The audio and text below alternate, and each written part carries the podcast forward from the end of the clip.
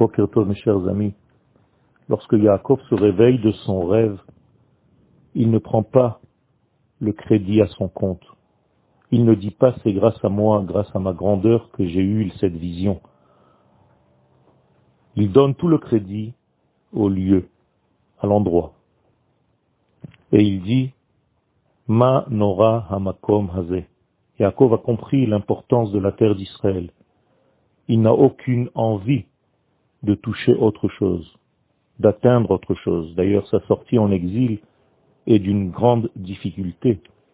Il ressent le sentiment qu'il va vers le noir, qu'il va vers la, torpeur, qu'il va vers le doute.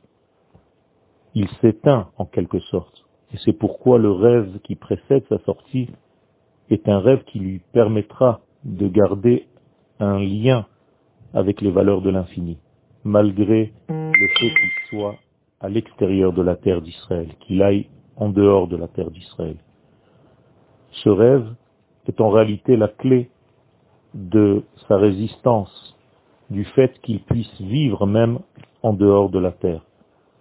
Il n'y a de place en dehors de la terre d'Israël pour les enfants d'Israël qu'à ceux qui sont encore et toujours en train de rêver, de rêver de leur retour, de rêver de leur retour en terre d'Israël, de rêver de leur participation avec la force du peuple d'Israël sur sa terre, avec toute l'identité de leur nation.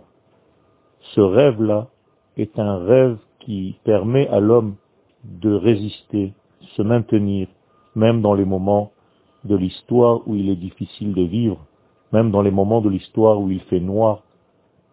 C'est grâce à ce rêve que Yaakov a pu vivre ou survivre dans cette période de l'exil qu'il a subi.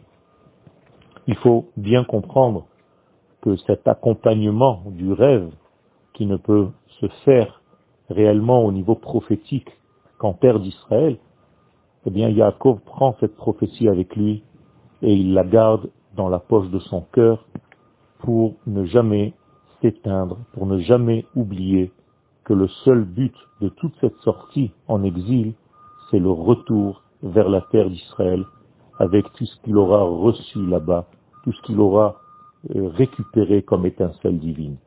Nous sortons parfois dans des moments de notre vie, nous tombons, mais cette chute, ces chutes sont là pour nous permettre, dans les endroits les plus noirs, de récupérer peut-être une ou deux étincelles de lumière qui correspondent à notre identité que nous avons oubliée.